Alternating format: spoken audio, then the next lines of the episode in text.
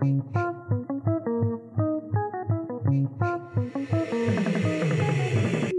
Conquest of Bliss, a podcast about finding light in the darkness. This episode was produced by Kabby Productions. Hi, and welcome back to The Conquest of Bliss. I am here with Josh Wing of Wings of Icarus fame. He's the daddest. Check him out on TikTok. How are you today, Josh? I am doing really good. Um, had a good Memorial Day weekend. And of course, you're Canadian, so you have no idea what that means. so, can you actually? I know that you guys have two, right? We have just Remembrance Day in November, November 11th, but you guys have one that's like, like I'm very confused. You have two veteran holidays, right? Yeah, there's Veterans Day and then there's Memorial Day. And I'm going to sound very un American because I have no idea. Like, I know it has something to do with anniversaries, but I'm not 100% sure which is which. And so I'm not going to even try to okay. fill you in on okay, that because I, I really don't know. I, I think one has to do with World War II, but I'm not 100% sure on that. Is, is Veterans Day on November 11th? I don't know. Because I think because we do November 11th, and I think that has to do with World War One. Maybe I don't know now. Now my ignorance is showing. This is fantastic. Um, so um, yes, Veterans Day is November 11th. Oh yeah, the Google. I didn't even think of Google. Um, brilliant. So yeah, that's the same as our Remembrance Day, which is which is I think okay. I think basically a combination of the two.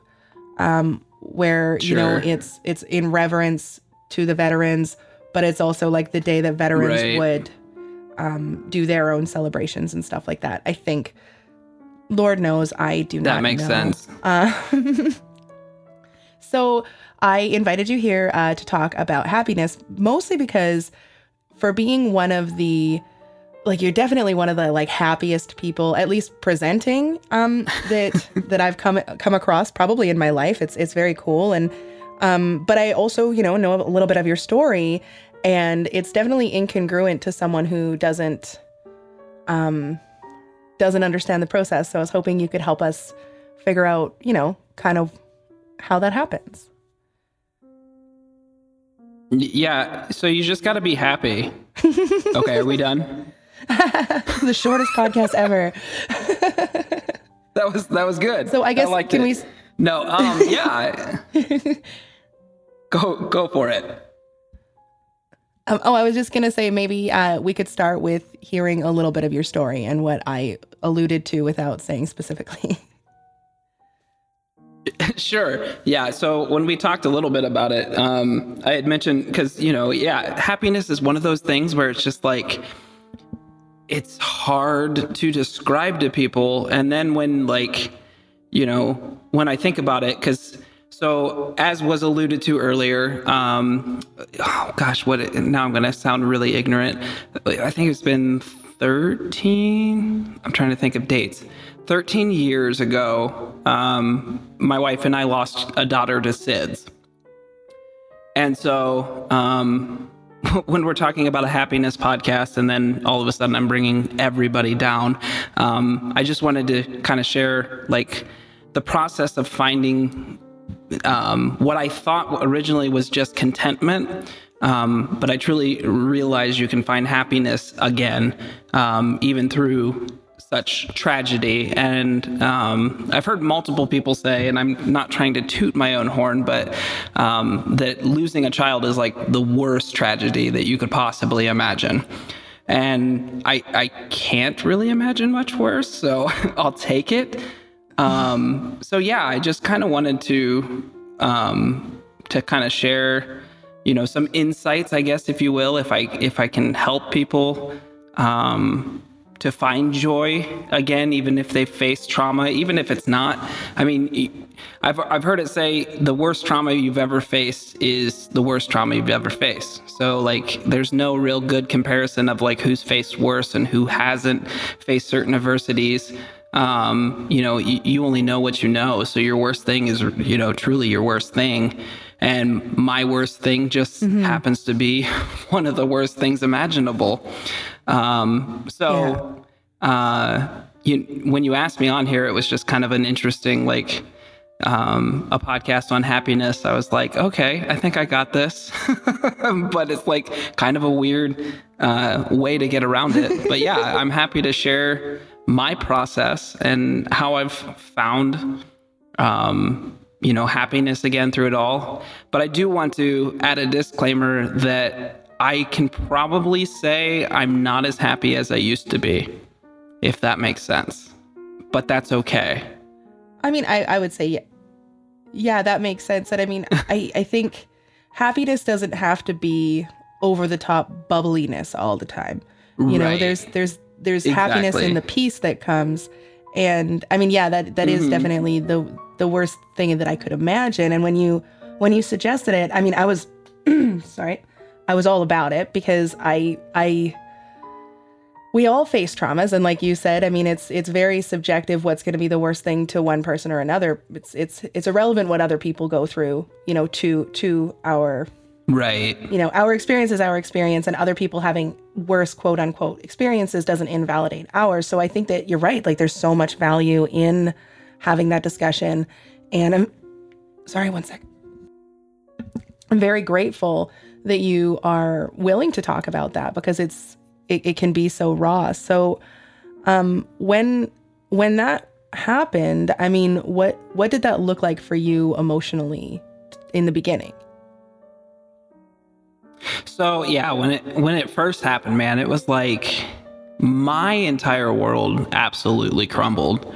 Um and it, it's kind of so it's all weird and and you know i don't know anybody listening your relationship or if you have a faith system or, or what have you um, i've struggled with my faith throughout my life um, okay hold on one second i'm gonna have to pause I have Okay. children, beautiful, lovely, happy children that I need to happily.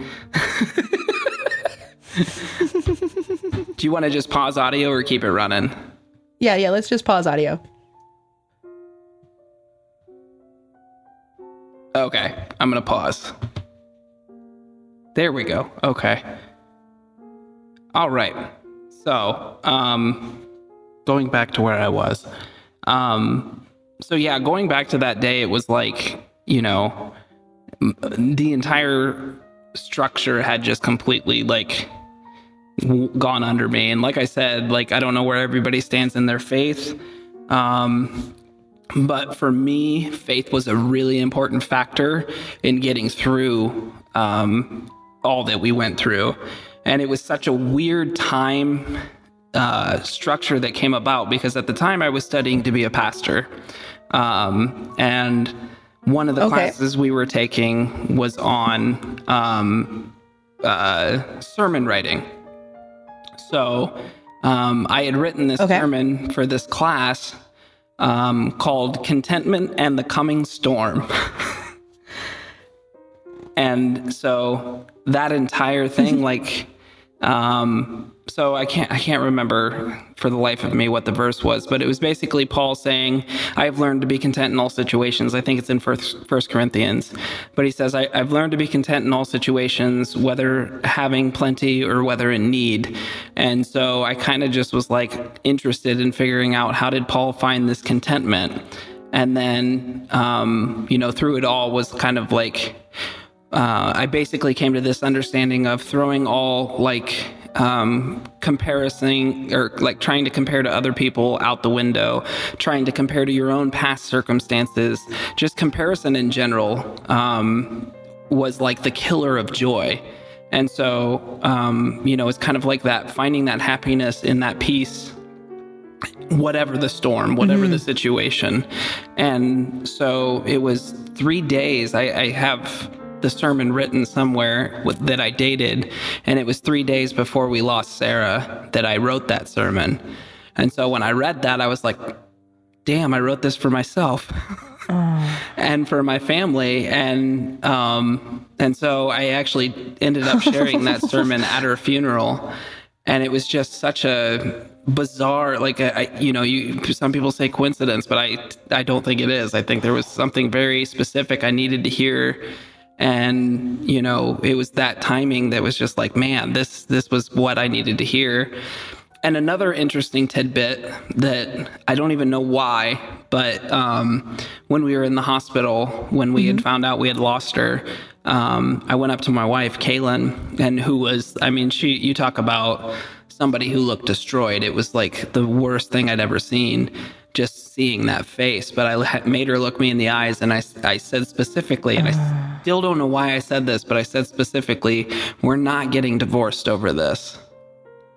And like, I didn't even know the statistics then. I learned them later that, you know, people, uh, couples who have faced a trauma involving losing a child, uh, statistically, it is higher that they'll get divorced. I don't know exactly what the numbers are, but you know, it was almost like I was just stating a claim right there. This is not going to be what breaks us. And so that's kind of been that rock we've held on to was like just having that, you know, that piece right there. We're not going to do this. So, um, so yeah, I mean, that, that kind of started everything off. Oh, man. And of course, we faced like, the deepest turmoils, you know, but we learned so much through all that um, that, you know, we can face them together and not let it like separate us. And, you know, to um, realize that even though Sarah's not with us, she's still a part of our family. You know, we keep her pictures up, um, you know, we celebrate her birthdays. Um, and it, celebration obviously looks a little different these days, but um, and over time it's become kind of less and less like mm-hmm. of a big thing. We used to have all the family come together, but now it's just kind of like me and the kids and Kaylin.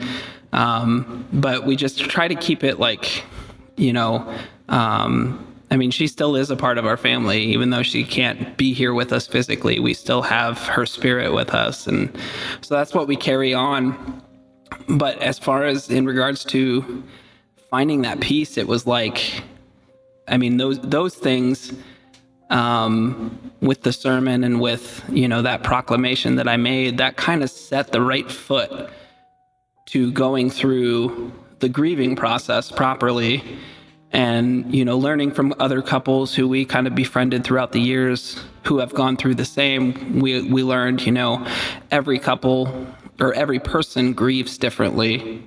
So, you know, allowing Kaylin to grieve the way she needed to grieve while she's allowing me to grieve the way I needed to grieve.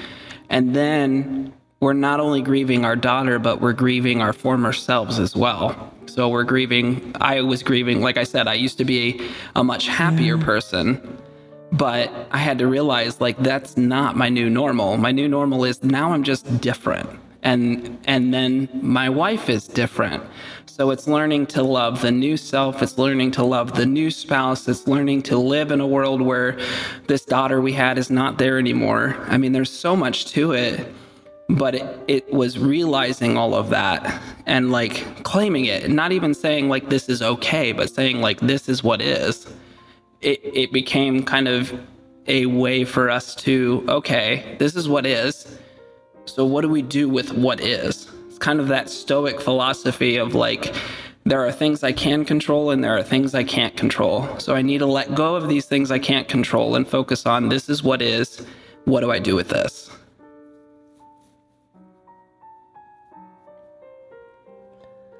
Oh man, yeah. The so you're, you're talking about radical acceptance, basically. Right, right now is yeah, is yeah. moving from a place that actually exists, and like you said, not comparing um, uh, so how how old is um your your like how old are your other children?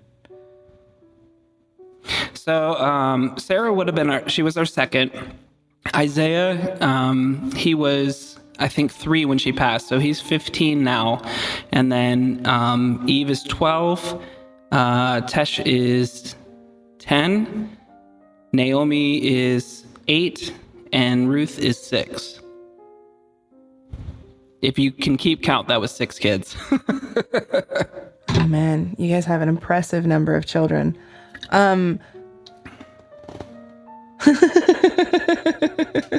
um, yeah, and um, so just I sorry, I was just just asking for for clarity because I knew you had. I thought you had four. I didn't realize.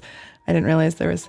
Um, but uh, what I wanted to uh, ask you to elaborate on just a little bit is the you were talking about you were talking about radical acceptance and and moving forward but one of the really important things that i think you said was grieving your for, former selves not only mm-hmm. you know grie- grieving the selves that existed before knowing that kind of pain and you know the the coping mechanisms that eventually crop up like you said it's like a new spouse that you you know you have and the, a new spouse that you are and learning to relate to one another anew. Right. and uh and at what point did you realize that that was going to be part of the process for you? Oh boy. It it all it all kind of blends together but i think like um i mean we figured that out pretty early um, it started simple. It started with the way we grieve. So Kaylin is very much an introvert, and I'm an extrovert. And so her grieving process is she wants to be alone in a room that's dark. Um, you know, she she might she doesn't mind having me around, but she doesn't want anybody else. She doesn't like the the noise. Um, you know, and for me, I'm like, I want to be around people. I want people to hug me. I want, you know, I'm just like, I want to be around people. Um, I'm very much a public griever. um, so that's one thing we had to figure out real quick because Kaylin wanted me with her, but she wanted to be alone. So, first of all, the important thing for us both to understand was neither of us were wrong and that was something that like some people have an issue with of like if somebody's sitting alone in the dark and that's the way they grieve yep. they're like oh they're depressed oh that's not good we need to brighten them up and that's no that's not the case um, that's how some people grieve and for her to grieve that way was important and so for me you know oh some people were thinking, oh, he's not even thinking about her. He's, you know, just moved on so quickly. And also, that's not the case. It's just we both went about it differently. So first thing we had to learn was compromise. Um, you know, we we took turns taking time for me to be with mm-hmm. her alone in the dark room. As much as I hated it, I did not like being alone in the dark room. Um, but um, we took that time together and then she sacrificed and let me have time you know with my family who at that point um, i think we were at my mother-in-law's house um, we stayed there for, gosh, probably two or three weeks. And most of the time, um, you know, all our family was staying there with us. I mean, they'd leave late at night, but they'd come back in the morning.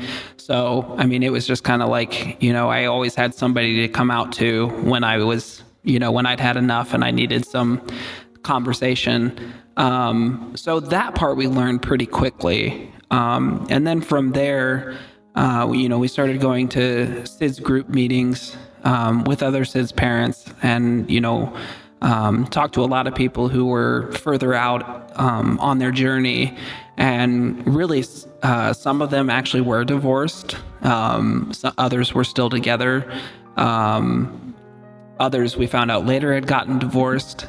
So it was it was a nice mix of people, and we're always Kaylin and I are always people studiers, so we always are interested in what makes people tick, and so I mm-hmm. think that was a way for us how we figured out like okay that isn't a good way to go about it. Let's not do that. so we would just kind of point out, and you know, I think the biggest thing for us, we are always talking to each other. Um, we are just always like studying people and just like we both have taken notes in our head. Hey, did you notice when this person did this or how this person said this or how so and so rolled their eyes? um, but you know, the the biggest thing is we just kept came back to each other and you know had these long conversations about like you know this is what it means and i think it was through that that we finally came to this point of understanding of like you know, because at first it's coming to the realization of what you're actually grieving. Um, and that was the biggest thing was like, you know, at first it just all seems like it's everything. It's all mm-hmm. consuming. Um, you know, I remember there being a point where I was thinking like, why isn't the news reporting that my daughter's dead? I don't understand. Like that was my entire world and like nothing else really mattered. And I never read this book so I can't tell you what it's about. But there was a book title that just like jumped out at me that was called um, "And Not One Bird Stops Singing," and like that just hit me. Like the world goes on, you know. Like yes, my my daughter's gone but the birds are still singing. You know, the sun rises, the sun sets. These things continue on. And that's like what this world is, what this earth is, is this journey of continuance. And um, I think that was the point that I realized, like, you know, like, yeah, it doesn't mean that we forget. It just means that things go on, and that's okay. And that's the biggest thing I take away from everything is like, you know, whatever you're feeling, that's okay. Well, and I'm, I mean, it's it's interesting that you mentioned that specifically because that's something that I was I was going to ask you about was you know um, I feel like there's a lot of narrative around you know um, tra- tragedy that mm-hmm. if life goes on as it does and we can't stop it anyways that you're somehow dishonoring that person and then there, there's right. a lot of shame that builds around that right and yeah, so definitely so, it's, it's like, there yeah, is there do you have any um like I know that a lot of these processes and and and stuff when it comes to happiness kind of happen internally and we can't necessarily mm-hmm. put them to words. So I do understand that if that's the case. But is that something that you would know how to put into words? Like how do you how can you process that um you know, do you and Kaylin talk about that side of things very much? We do, and it's you know like yeah, there's not a, like a 12 step program or a you know certain like way I can put words that would make everybody just suddenly be okay with everything that's going on around them. Um, however, um, we've gleaned a lot from you know different sources like i mentioned the stoics earlier and the stoic mm-hmm. philosophy of you know just being able to accept what you can't control and then control what you can. And like that was one thing that we took and we were like, okay, like, you know, that makes your list so much easier to handle. Because so mm-hmm. many times we focus on the things we can't control, and then we have no energy left to focus on the things that we can. And so I think that's where a lot of people get stuck is like, you know, yeah, you can't control death. You just can't.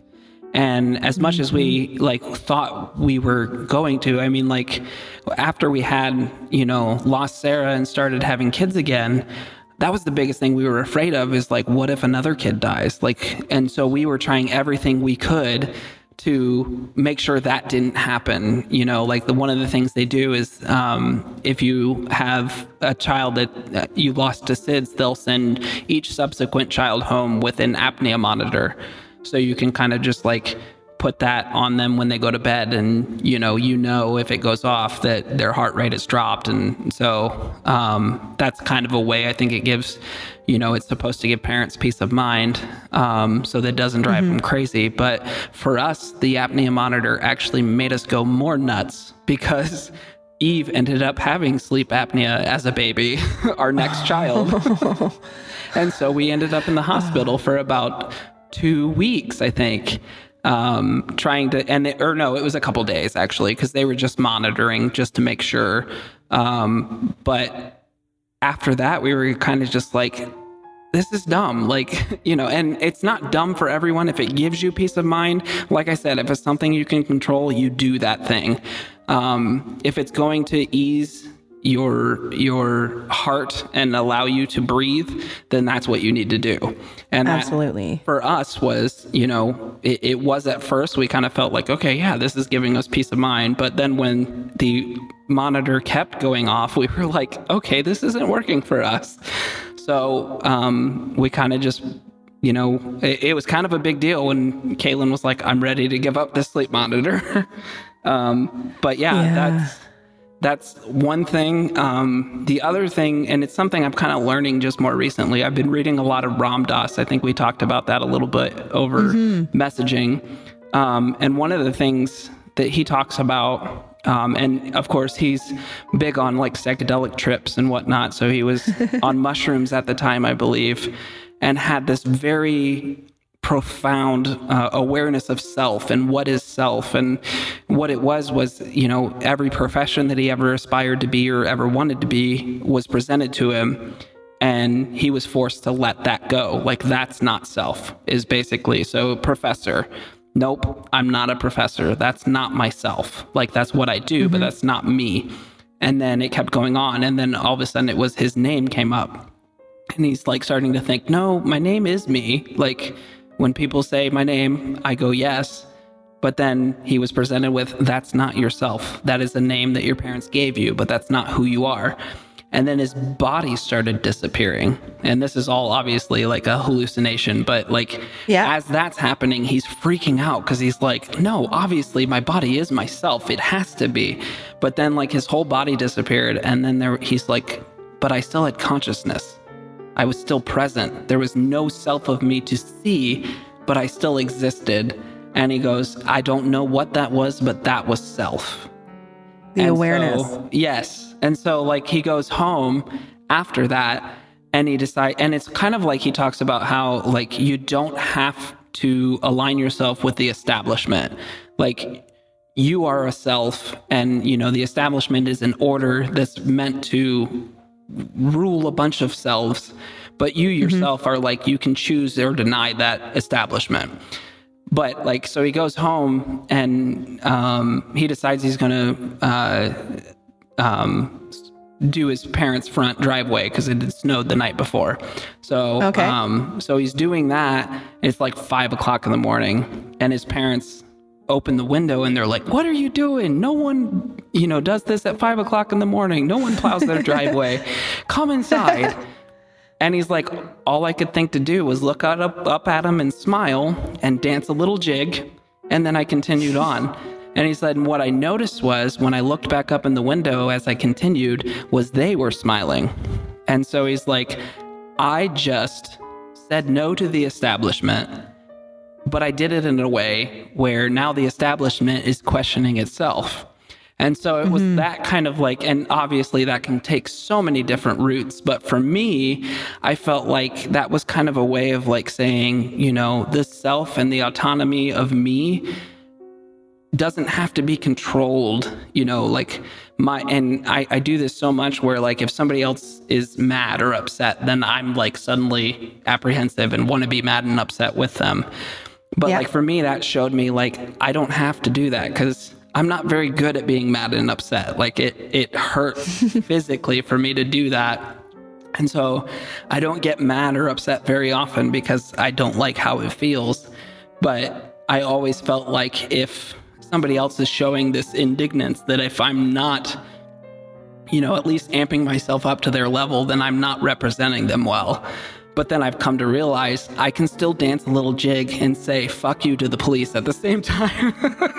yeah, no, that totally makes sense to me is is basically, you know, you don't you don't you're not you're not obligated to feel anything. Right. And and I think that ties a little bit back to you know the the struggle with the shame and stuff um, that we were talking about before.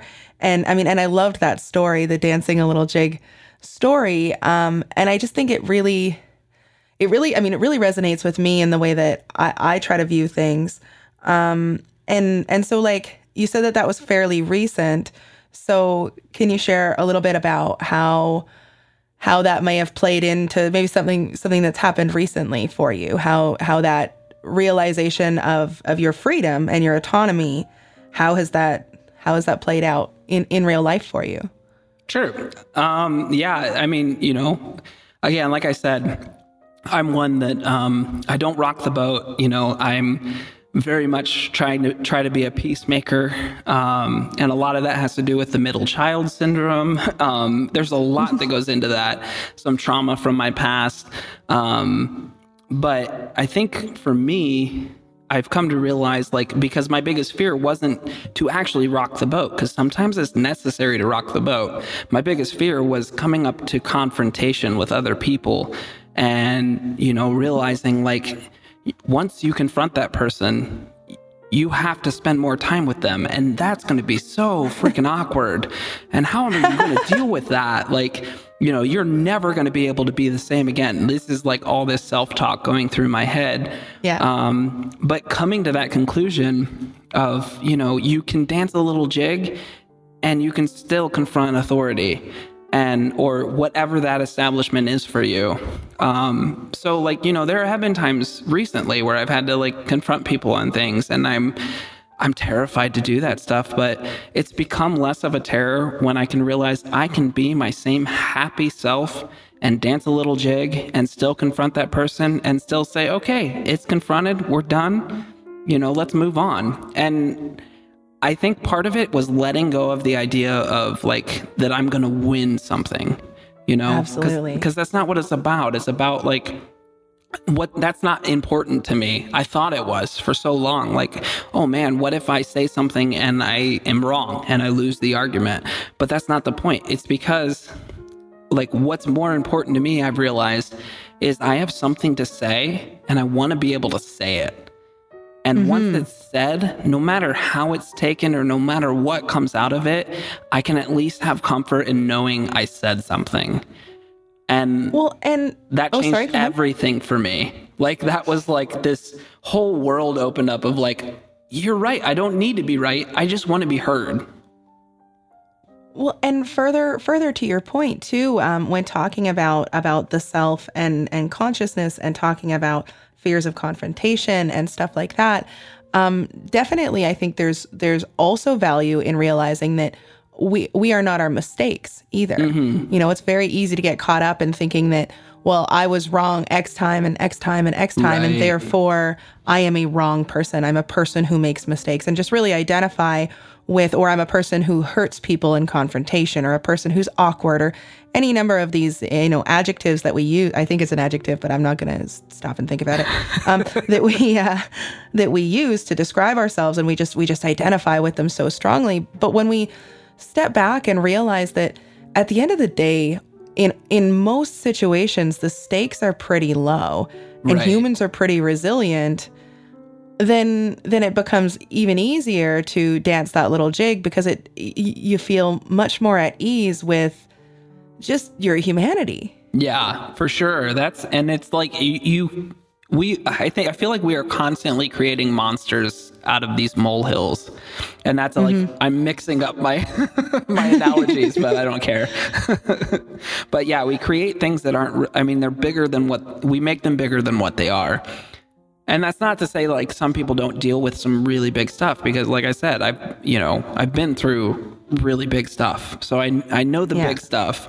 And but yeah, like most of my fear comes from the little stuff. And that's just like that's that's where like so so my happiness um you know, it it it's always going to be presented as me trying to find my true authentic self and Absolutely. that that's like a lifelong journey like i feel like i'm constantly having to reassess and reevaluate who is this self that you know and and what makes me tick and like you said with the mistakes you know like um i think one of the reasons why we don't go after what could be the greatest thing that ever happened to us is because we're so afraid we're going to screw things up.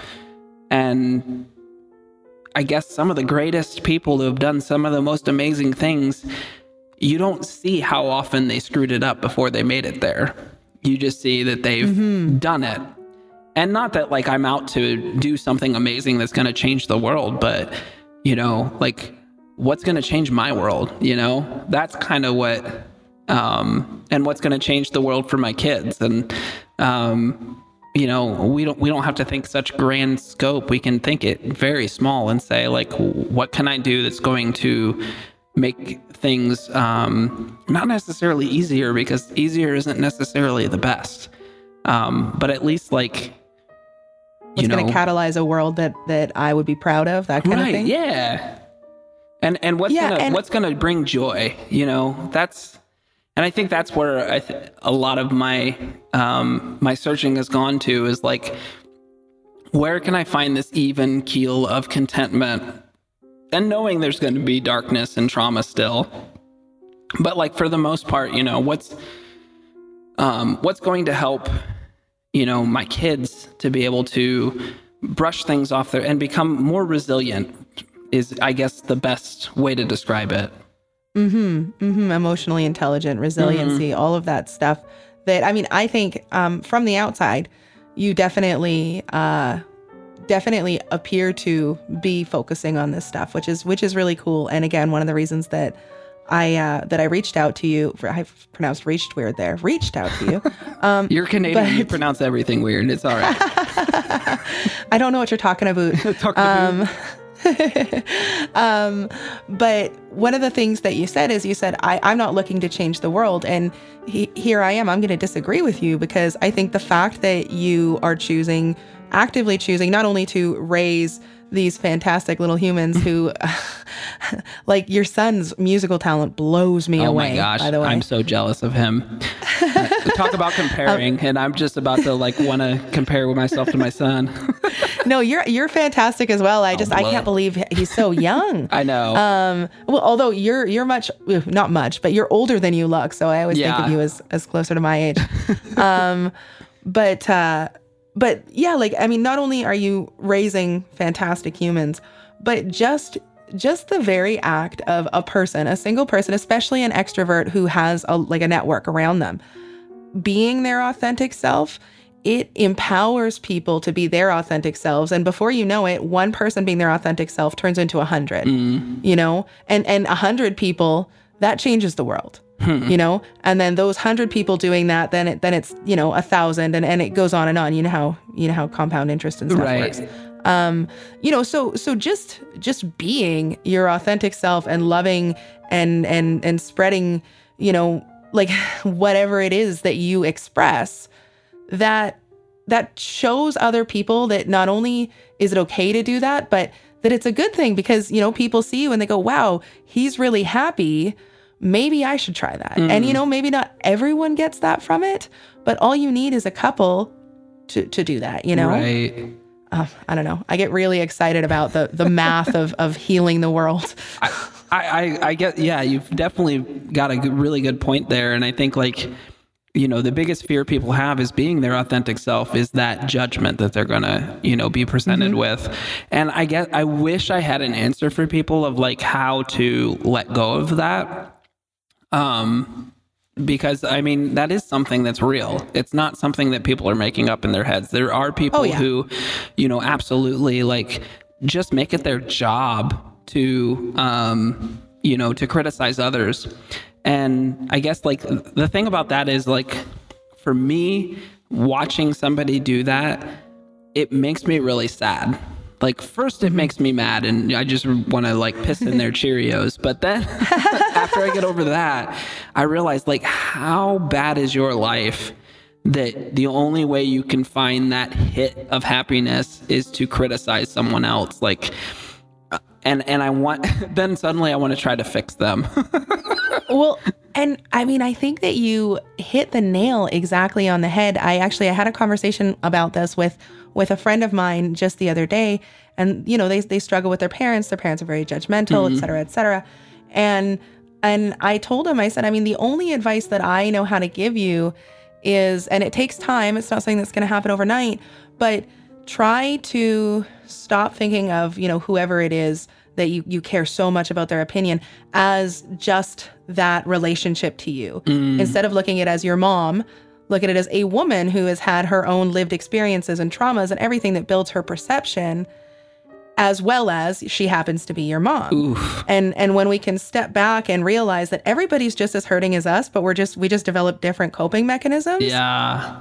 it, it becomes so much easier to go yeah they're judging me because because they're hurting and that's how they cope mm. not because there's anything wrong with me it's reflective of them not me Wow. Wow. yeah, that So- that definitely I, and yeah, that's so hard to like think of them like these family members or whatever they are as just people, you know? Like we we we do it like you you man, that was so crazy like forget the relationship. They're a person who are struggling mm-hmm. with this stuff too. Whew. There's Yeah. power in the name of a family member or whatever it is. Like there, there's this.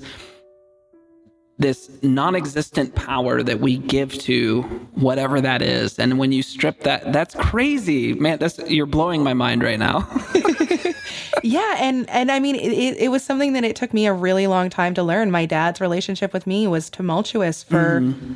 decades and then i don't even know what happened but one day i was like holy shit he's just a fucked up human too mm. you know for just real. like me just just like everybody and yeah. slowly as I as I internalized and digested that realization, the relationship became easier and easier and easier because I didn't feel like, you know, he's my dad and he should be X, you know? It was he's a dude right. that I want to have a relationship with because of, you know, because of these reasons and that's fine, but he's just a dude. no, that's yeah, that's totally like that hits the nail. I mean, and I think that's like a very healthy way to for like you know, adult children to interact with their adult with their parents. Like that's yeah, and I think that's like the opposite can be true. Like when you never get to that point, even as an adult, you always have this like feeling of they have this power over you, they have this authority over you, you know, and and you can never get to that level of you know, no, we're we're friends now, and you know, mm-hmm. this is how we handle each other, and that, yeah, that's huge. Yeah, I mean, and oh, I could talk about this stuff all day, like autonomy, basically, you know, coming into our autonomy and all of that stuff. But unfortunately, you know, we never have all day. So sure. before I let you go, though, I, w- I alluded a little. I like saying the word alluded. Anyone notice today's the day of the word is alluded. Um, we have to scream I, every time we hear it. no, I'm just gonna I'm gonna do a little ding. No, I'm just kidding. I'm not gonna do that. And I'm not gonna ask my producer to.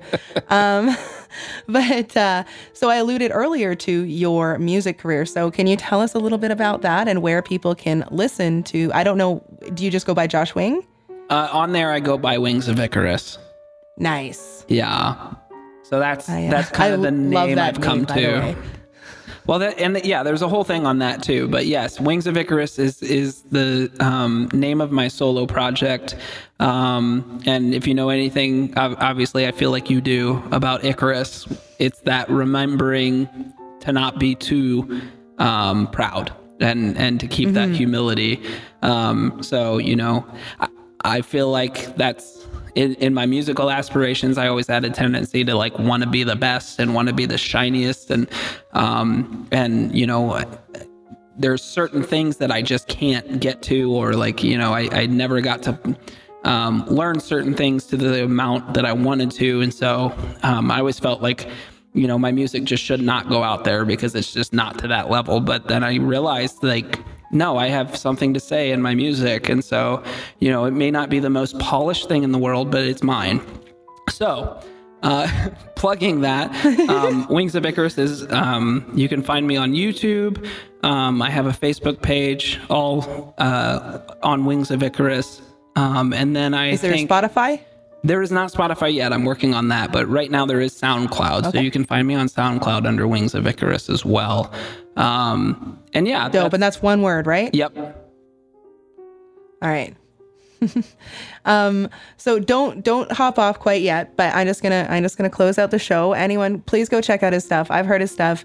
Um, I like it. Like I said, also check out his TikTok, Wings of Icarus. It's freaking hilarious. It's like my favorite thing. Um, I'm your number one TikTok fan, Josh. Um, okay, so to my listeners, thank you guys for listening. Thank you again for coming on, Josh. It was fantastic, and I appreciate your your candor and your uh, openness. And yeah, to my listeners, um, what do I usually say? Love you guys. Bye.